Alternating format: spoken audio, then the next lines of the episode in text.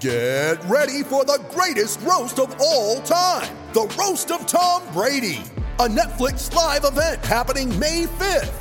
Hosted by Kevin Hart. The seven-time world champion gets his cleats held to the fire by famous friends and frenemies on an unforgettable night where everything is fair game. Tune in on May fifth at five p.m. Pacific time for The Roast of Tom Brady. Live only on Netflix.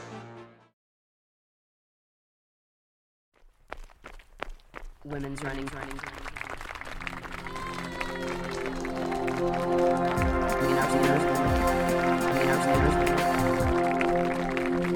Women's running stories.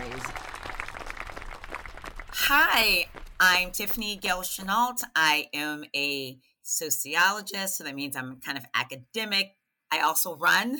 I run a lot, and I live in Boston, and there's so much more I can say, but that's overall of kind of who I who I am and, and what I do. So combining sociology and running. Yeah, we'll leave it there. Well, we'll leave it there for the moment so I can jump in and say hi and welcome to another episode of Women's Running Stories. I am Cherie Louise Turner. I am your host and producer. And I want to make note here that the music that you are hearing is from Cormac O'Regan. He makes all the original music for this show, and he scores every single episode. And we are so happy that you're here. If you are a return listener, thank you for being here again. And if you're new, thank you for joining us. And welcome. In each episode, we focus on one woman's running story, and we dive into the ways that running is about so much more than running. We get into how running impacts us and also how we impact the running world. And for Tiffany, both of these things are true. Running has changed her life, and in turn, she's making change in the running world. And I'm going to let her tell you how all that happened. But before that, I want to clarify a couple things. First, Tiffany mentions the B A A in her story. This is the Boston Athletic Association, and they are best known for putting on the Boston Marathon, although they do a lot more in the running world, especially in the Boston area. I also want to make sure that you're clear on Tiffany's field of study, sociology, which she also teaches. She is a professor of sociology at Salem State University. But she explained to me that a lot of people don't always totally understand what exactly she and her colleagues focus on. So I'm going to have her jump in and explain it. Basically, what we do as a sociologist is study society. So it's looking at how we as individuals, our culture impacts like social structure and how social structure impacts us. My particular area of focus in sociology is looking at communities and this intersection of, of race, gender, and class. So, so basically, I study people, people and culture. All right. Now on to Tiffany's story, which begins a little before Tiffany found her love of running in her late thirties. Tiffany's whole story is told in her own voice. Here's Tiffany Gail Chenault. Running, why run? I never thought about running. You know, I thought it was stupid. Like, why are you running? Why are you running? It's hot. And running to me always seemed like such like a white space. And so, right, there's this difference of when I think of track and field, I think about, you know, Black athletes and track and field people who do that. But in terms of long distance running, I mean, that was not even in my purview, not in my world, not in my space. And I never thought about it, gave it any consideration.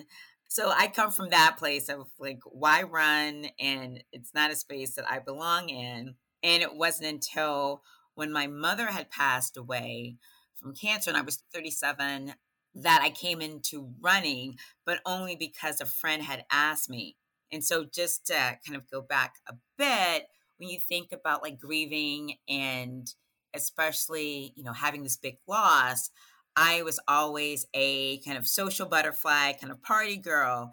And so even though you go through this loss and you're, you know, depressed and go through these emotions, I thought I couldn't grieve. So part of it is this stereotype of stigma being the strong Black woman, right? You take care of everyone else. You can't show vulnerability. You can't show emotions. Um, and so I just kept going. Like I didn't even grieve, and I just kept functioning.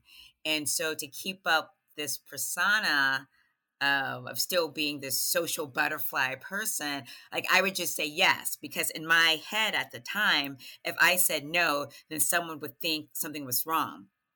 Which, yes, I lost my mother. Something was wrong. But I was just like, no, I'm just going to, you know, just keep, keep going as is.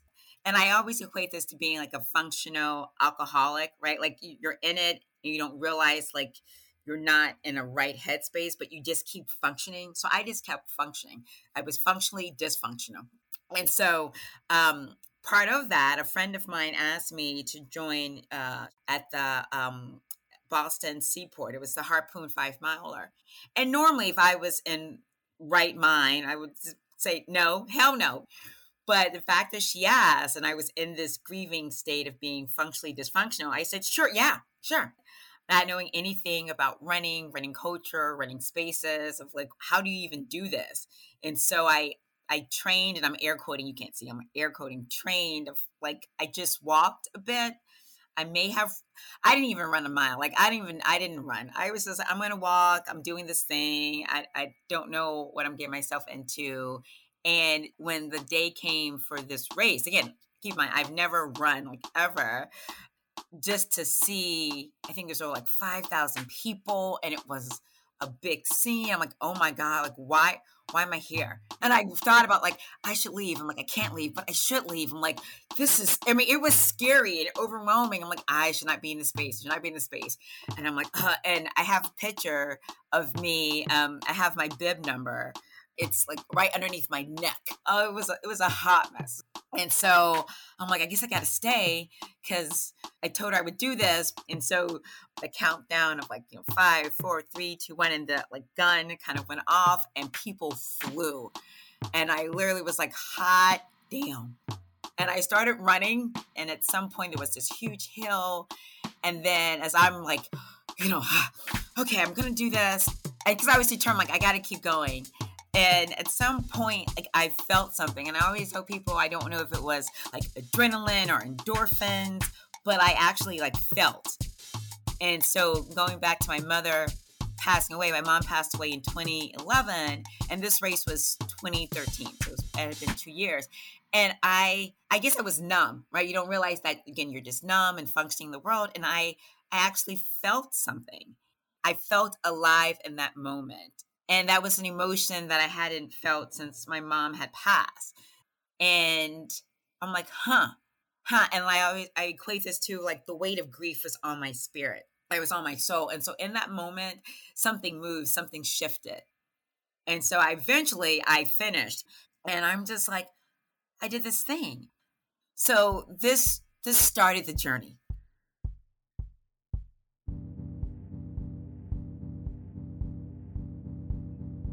So it was from that point when I kind of felt a little something. I was like, huh, that I started in my own neighborhood. I, that was kind of like the catalyst, really. So in my own neighborhood, I started to just run, you know, no trainer, or not knowing anything, and just kind of run in my neighborhood. And that allowed me to grieve. Like that was my time, like all like the grief that I, I kept to myself. Like I would run in the morning, and that was my time to kind of like cry or talk to my mom or listen to music. Like I, that was my space, and that was my outlet. And then from that, it led to like looking around my space. This is where the sociologist kind of comes in. So I'm looking around my space, and I'm wondering, you know, where are the other Black women who run, right? Like I know like it's not just me. I'm not the only one. And I'm noticing like I didn't see anyone in my space who looked like me who ran. And so I would run in different neighborhoods, just, you know, change of scenery. And again, my background is understanding like community and place, and I'm just always curious.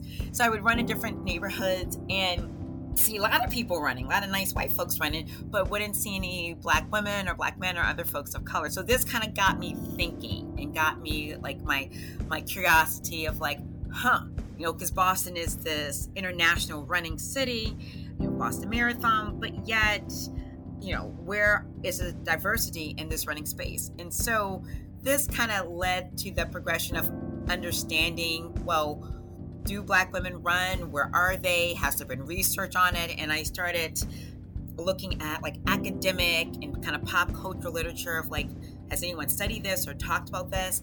And surprisingly, there was an absence of this, like in pop culture literature, in academic literature of like people who study running, look at running and, and all facets of it. And I'm like, oh.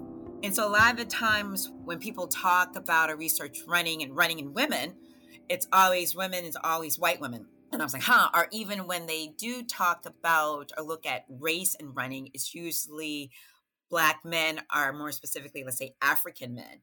Right. And so this is where the intersection of race and gender come in. And I'm like, I'm questioning this. You know, I, I, I was getting more curious and I was running more. I started to do some five Ks and some ten Ks just because uh, I liked how I felt when I ran. Like I felt strong and it was just healing for me. And so I was just thinking, like, what is the experience of Black women who run?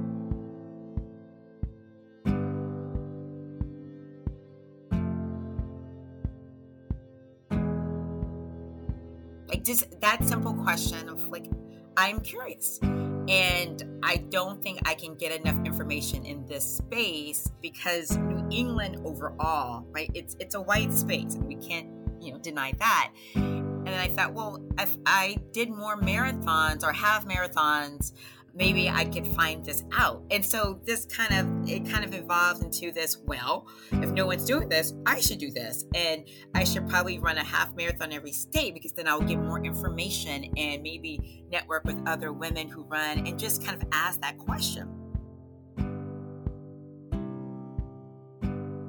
And so that's how that evolved. So kind of a, a timeline, because again, it wasn't like a quick overnight, like, oh, this is what I'm going to do. So from twenty eleven, mom passed. twenty thirteen was my first race. Uh, and then from there, twenty fifteen is when I started this running half marathon journey. And I thought I was like, this is so original. Oh my gosh, I'm so innovative. No one's done this. I'm so special. And as I'm learning about, you know, racing and running, it, it's not unique because there are groups, which I later found out, who run like uh, a half marathon or even a marathon in every state. Like this wasn't original. I'm like, oh.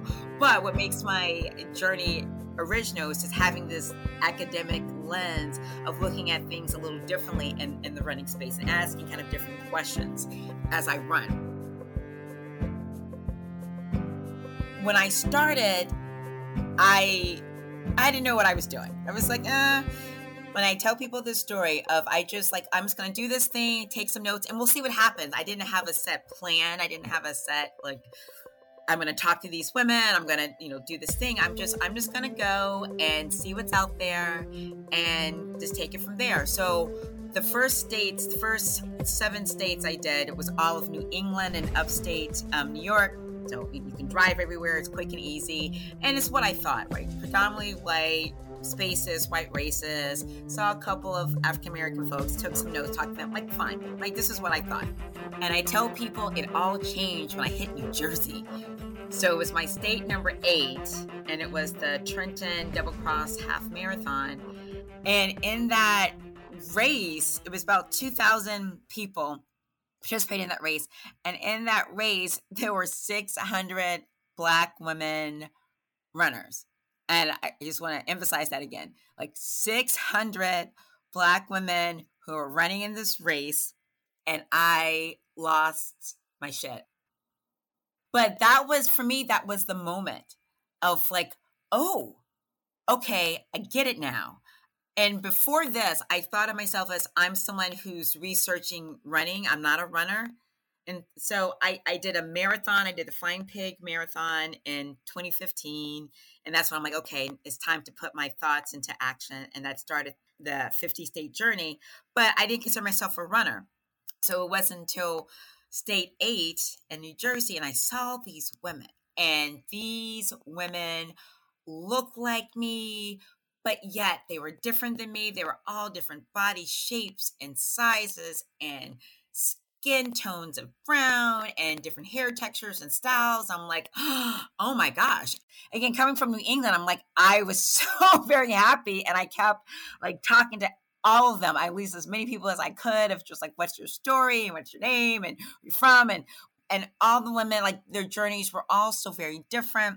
What led them to running from, uh, used to run uh, track when they were younger, but now they're older and the body can't take it. So they're doing, you know, recreational long distance running. To there were other Black women in my situation who had gone through some kind of loss, some kind of grief, um, and they found running as an outlet. Other women, you know, for health reasons, so doctors, like if you don't, you know, lose weight, you're going to have to be on, you know, medicines for, you know, diabetes or for high blood pressure. And they're like, oh, no, no, no, no. Um, to just like my experience, someone had asked like, hey, you want to come run with me?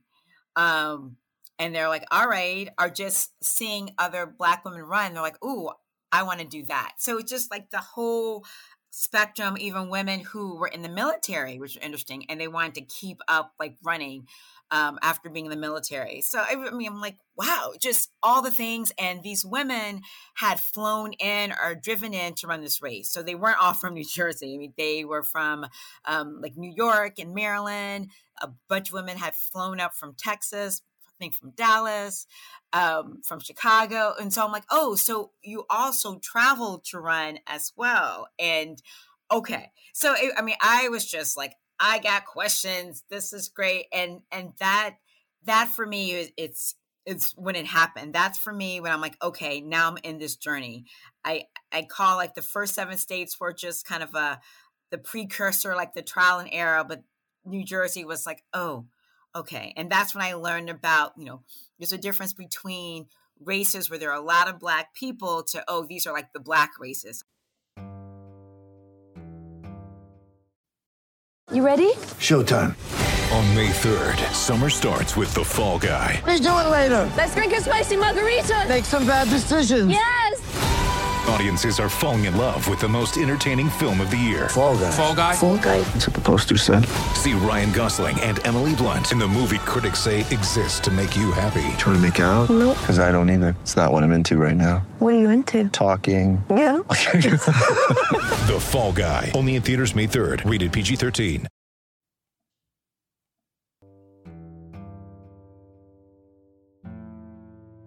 We call this kind of cultural capital in, in sociology of like, I was learning kind of the, the knowledge, the skills, the, the lingo from, you know, people who look like me of like, this is, this is how this works for us.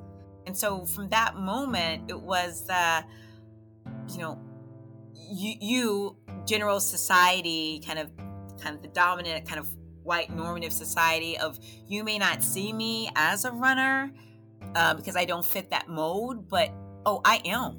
I totally am. And so, I mean, I can learn how to run. I mean, there are many groups you can belong to, apps you can you can get, things you can, you know, you can learn about how do you run. That's fine. But what makes this uniquely special was that as a Black woman in this space, it's different kind of cultural norms that I was learning and different kind of like, this is how you navigate this space. So it's not just running, but it's how to navigate the running space as a Black woman. And that was like, oh, got it. And just kind of getting that lesson. Yeah, it was just great. So I, from that point on, I knew even though I may be racist in spaces where I may not see people who look like me, other Black women being, you know, if I was in Idaho or Iowa, wherever, but I knew I was a part of the community. I knew we were there, even though, you know, there may be a race that I don't see us or maybe one of few of us, but I'm part of something bigger. And I think that that was the thing of like, oh, this is just great. And, you know, for me, we're all doing it. Well, I think most people are doing it, you know, because it's a sense of strength, sense of accomplishment when you run. And it just, I don't know, just makes me happy.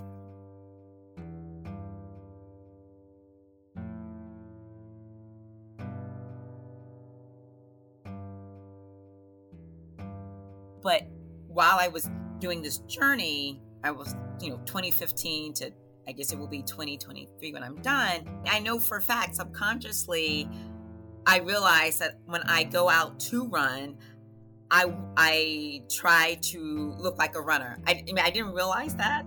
And I through my evolution of, I'm like, oh my gosh, because it's a way to protect me. I mean, I want people like, I, I'm not a threat to you. And especially as I'm running in, you know, in different states that I don't know, different cities I don't know. I mean, this is, you know, in this era of, you know, Black Lives Matter, say her name, kind of Trump era, as I'm running in these spaces, being more mindful of how I'm perceived um, to others, which is crappy because it just can't be, I just put on a pair of shoes and I'm, I, I just go, right? Like I have to think through these things. And especially I think women in general have to think through these things in terms of safety and thinking about issues of kind of sexism in this space. But there's another layer of, I don't want anyone to sexually assault or harass me, but then I don't want anyone to to say racist things to me or, you know, or see me as a threat in that way. So, right. So it's this extra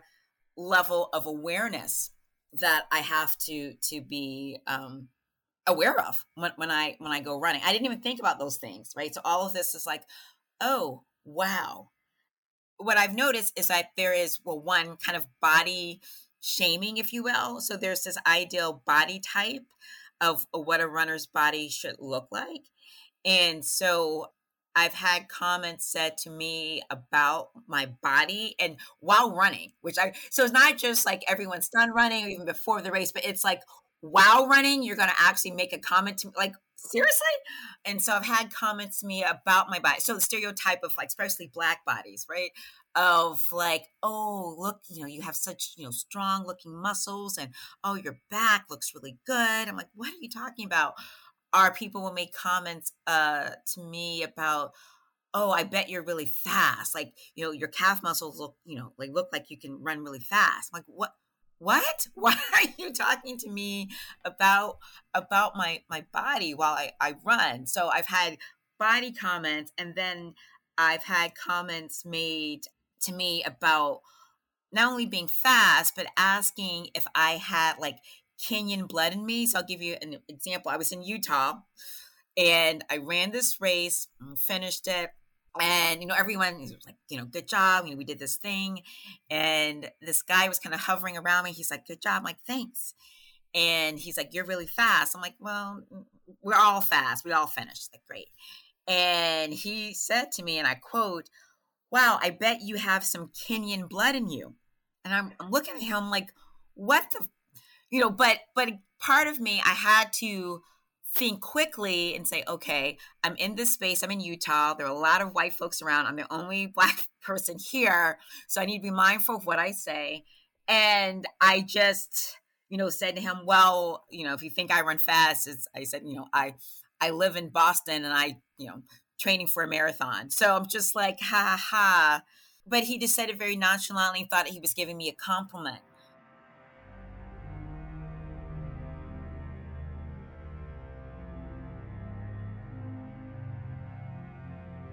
And so I've had people, you know, perhaps not intentionally, but, you know, think that they're giving me a compliment and it's, it's not, you know, or even I, um, I was in, it was like Oklahoma and running a race and I'm there early and I'm, you know, I've got on my bib number. I mean, I look like a runner and I walked into one of the, the corrals.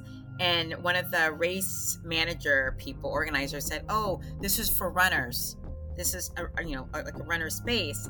And I'm looking at me. I'm like, do I not, do you not see my, why do you, why don't you think I'm, and I said, I'm here to, to run. And then talking to other Black women, I mean, that's my particular focus. I mean, we're sharing, unfortunately, like w- war stories about like, yeah, you know, this was said or you know, that happened. I'm like, uh-huh, uh-huh. And this was all before, I think people became more attuned to this, all before Ahmaud Arbery in twenty twenty of this whole notion of kind of running while Black. And what does it mean, you know, for people to, you know, to think that you're not a runner or people, you know, think that you're a threat or think you don't belong in this space. So this is before all this, because this has been happening for for years. But I, again, as I'm new to this space and finding this information, I'm like, oh. And I mean, it's it's no different than outside of the running space, unfortunately. Running is just a microcosm of society. So all the things that we are outside of running, so you think about, you know, our social identities around like race, gender, and class, our like maybe political, social ideologies, that is also happening in the running space as well. Because, you know, the isms, right? The sexism, classism, racism, that also happens in the running space, though maybe not intentional, but it is there. So there's all of these these layers that I find interesting, or even the power of who creates races and where they are and what communities. So one of the races uh, locally here is the Road to Wellness five K in Roxbury. And I love that race so much because it's in Roxbury, which is a predominantly African-American neighborhood. And it's beautiful, it's historic, but there's a stigma to Roxbury being kind of dangerous and all kind of the negative stereotypes.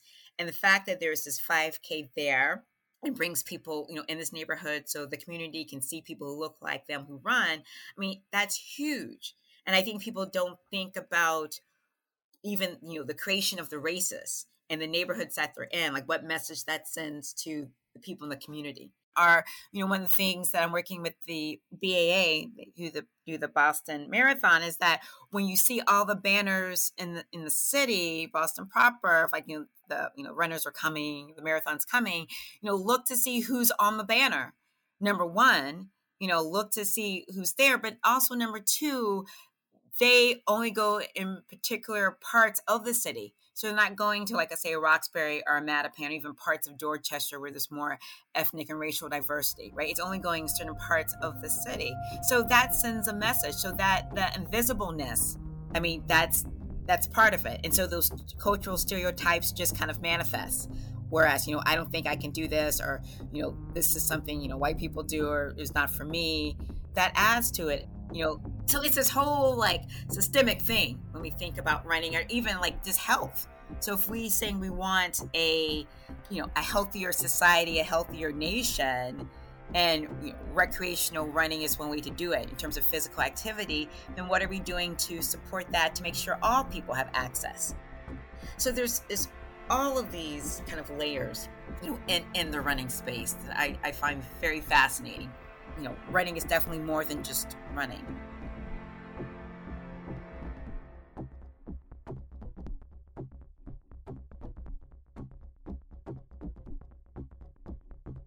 So I think so cancer has been a theme because my mom passed away from, from cancer. And so my homage to her, really how this started, well, well definitely everything's because of my mother, but it's a way of, for me, of letting her know I'm still here. Because it was like, how do I honor my mother and myself and keep going?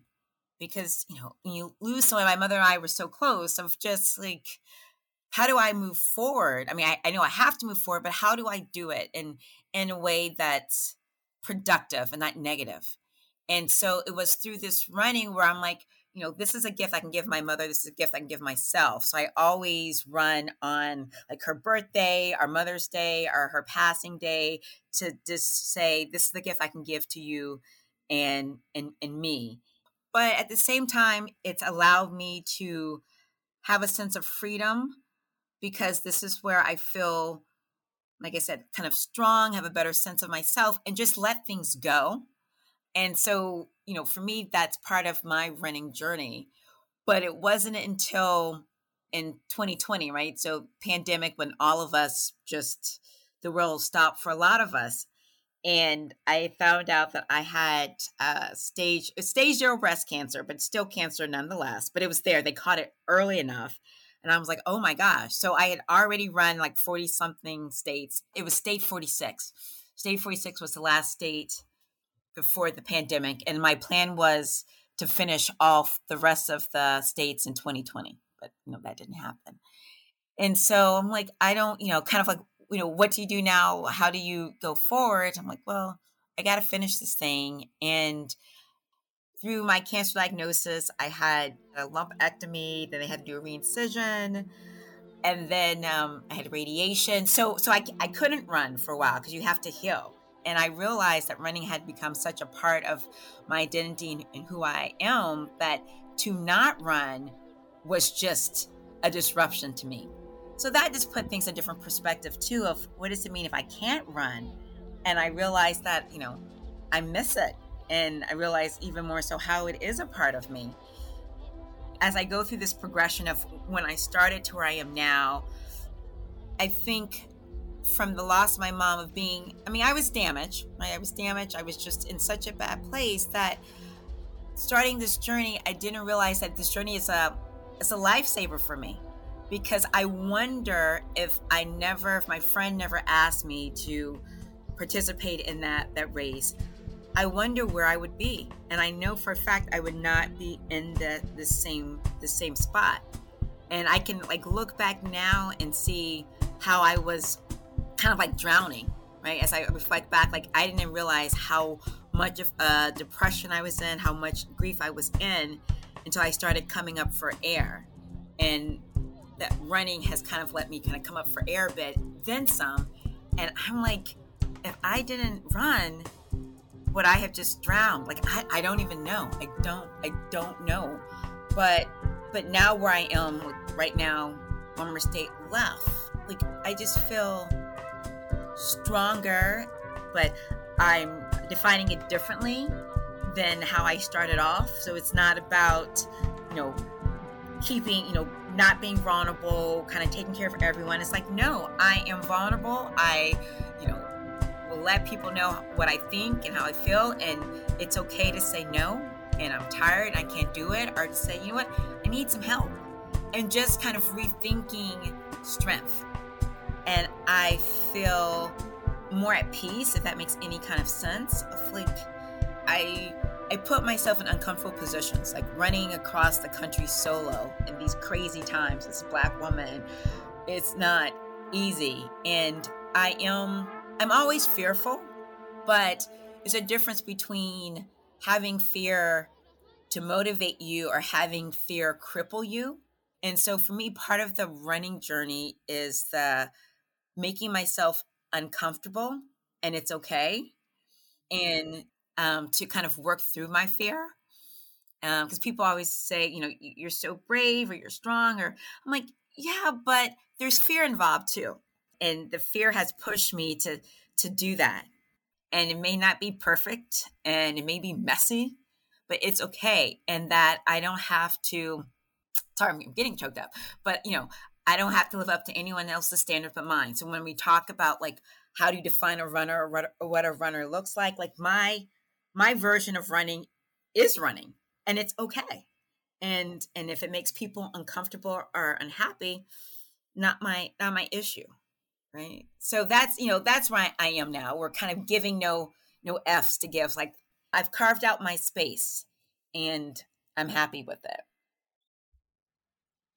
Tiffany has defined her own space in the running community, and she's also working to help other women do the same.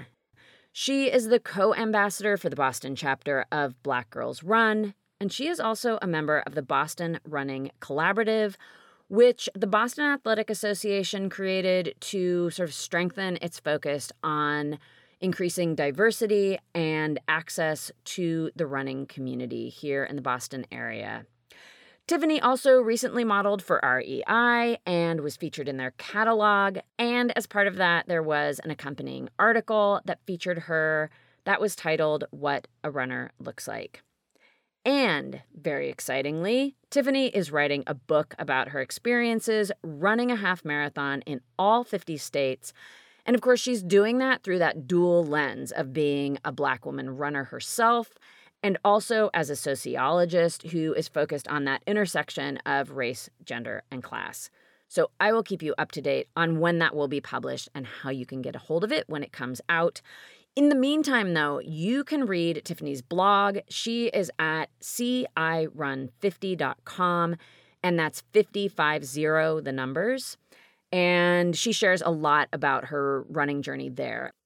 And I want to thank Tiffany for sharing her story, and especially for being open to talking about her grieving process and her cancer journey These are really personal stories, and I recognize that sharing them in public isn't always the most comfortable thing for people to do, but I also know that they resonate with people, and Tiffany is certainly not alone. So the hope, of course, is that these stories resonate with other people and let them know that they're not alone and that they can get through these tough challenges. So thank you so much, Tiffany.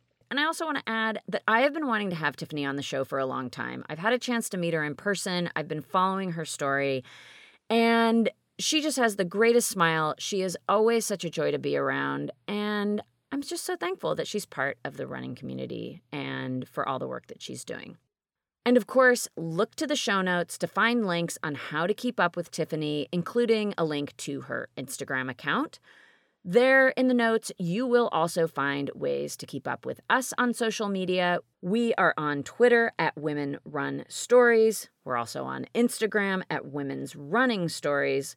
And we're on Facebook. Please join us. I encourage you to leave comments. I always love hearing from listeners. And thank you for being here. I say it every single episode because it's true. I really do love making these episodes, but the power of them comes from you listening. So thanks for being here. I would also really appreciate if you shared the show with friends and family who you think would enjoy these stories. That is how independent shows like ours grow, and I would really love for our show to get bigger. On the note of that, I am very excited to say that we are joining a network. Together with Hear Her Sports and Keeping Track, which are two other women-led sports shows that focus on women athletes, we are joining the network Evergreen, and we're just so excited. They're excited to help promote women's sports media, and we're all excited to work together and grow. And of course, I do not create this show by myself. Like I mentioned up top, Cormac O'Regan does all the original music, and he does all the scoring for the show, and he comes to you from Cork, Ireland. April Mariner does all the design work for the show, the website, the merch, the graphics on Instagram. She does it all. And she comes to you from a very snowy Truckee, California. You can find April at bonfire collaborative dot com. And yes, I am Cherie Louise Turner. I'm your host and producer. I'm coming to you from my closet studio in Somerville, Massachusetts. And until next time, we all wish you joyful, healthy strides forward.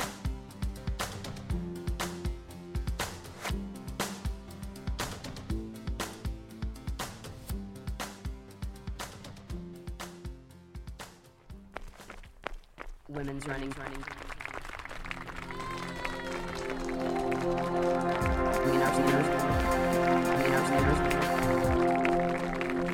Women's running stories.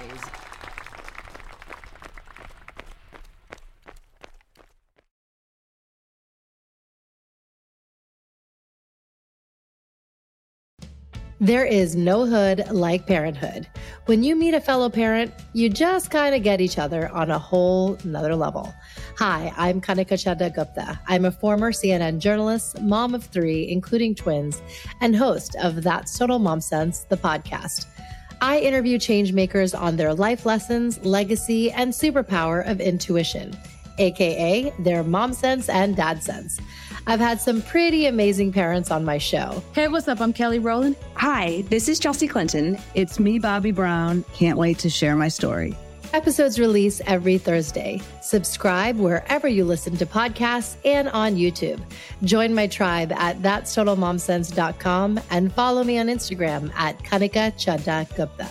I'm thrilled to be on this journey with you.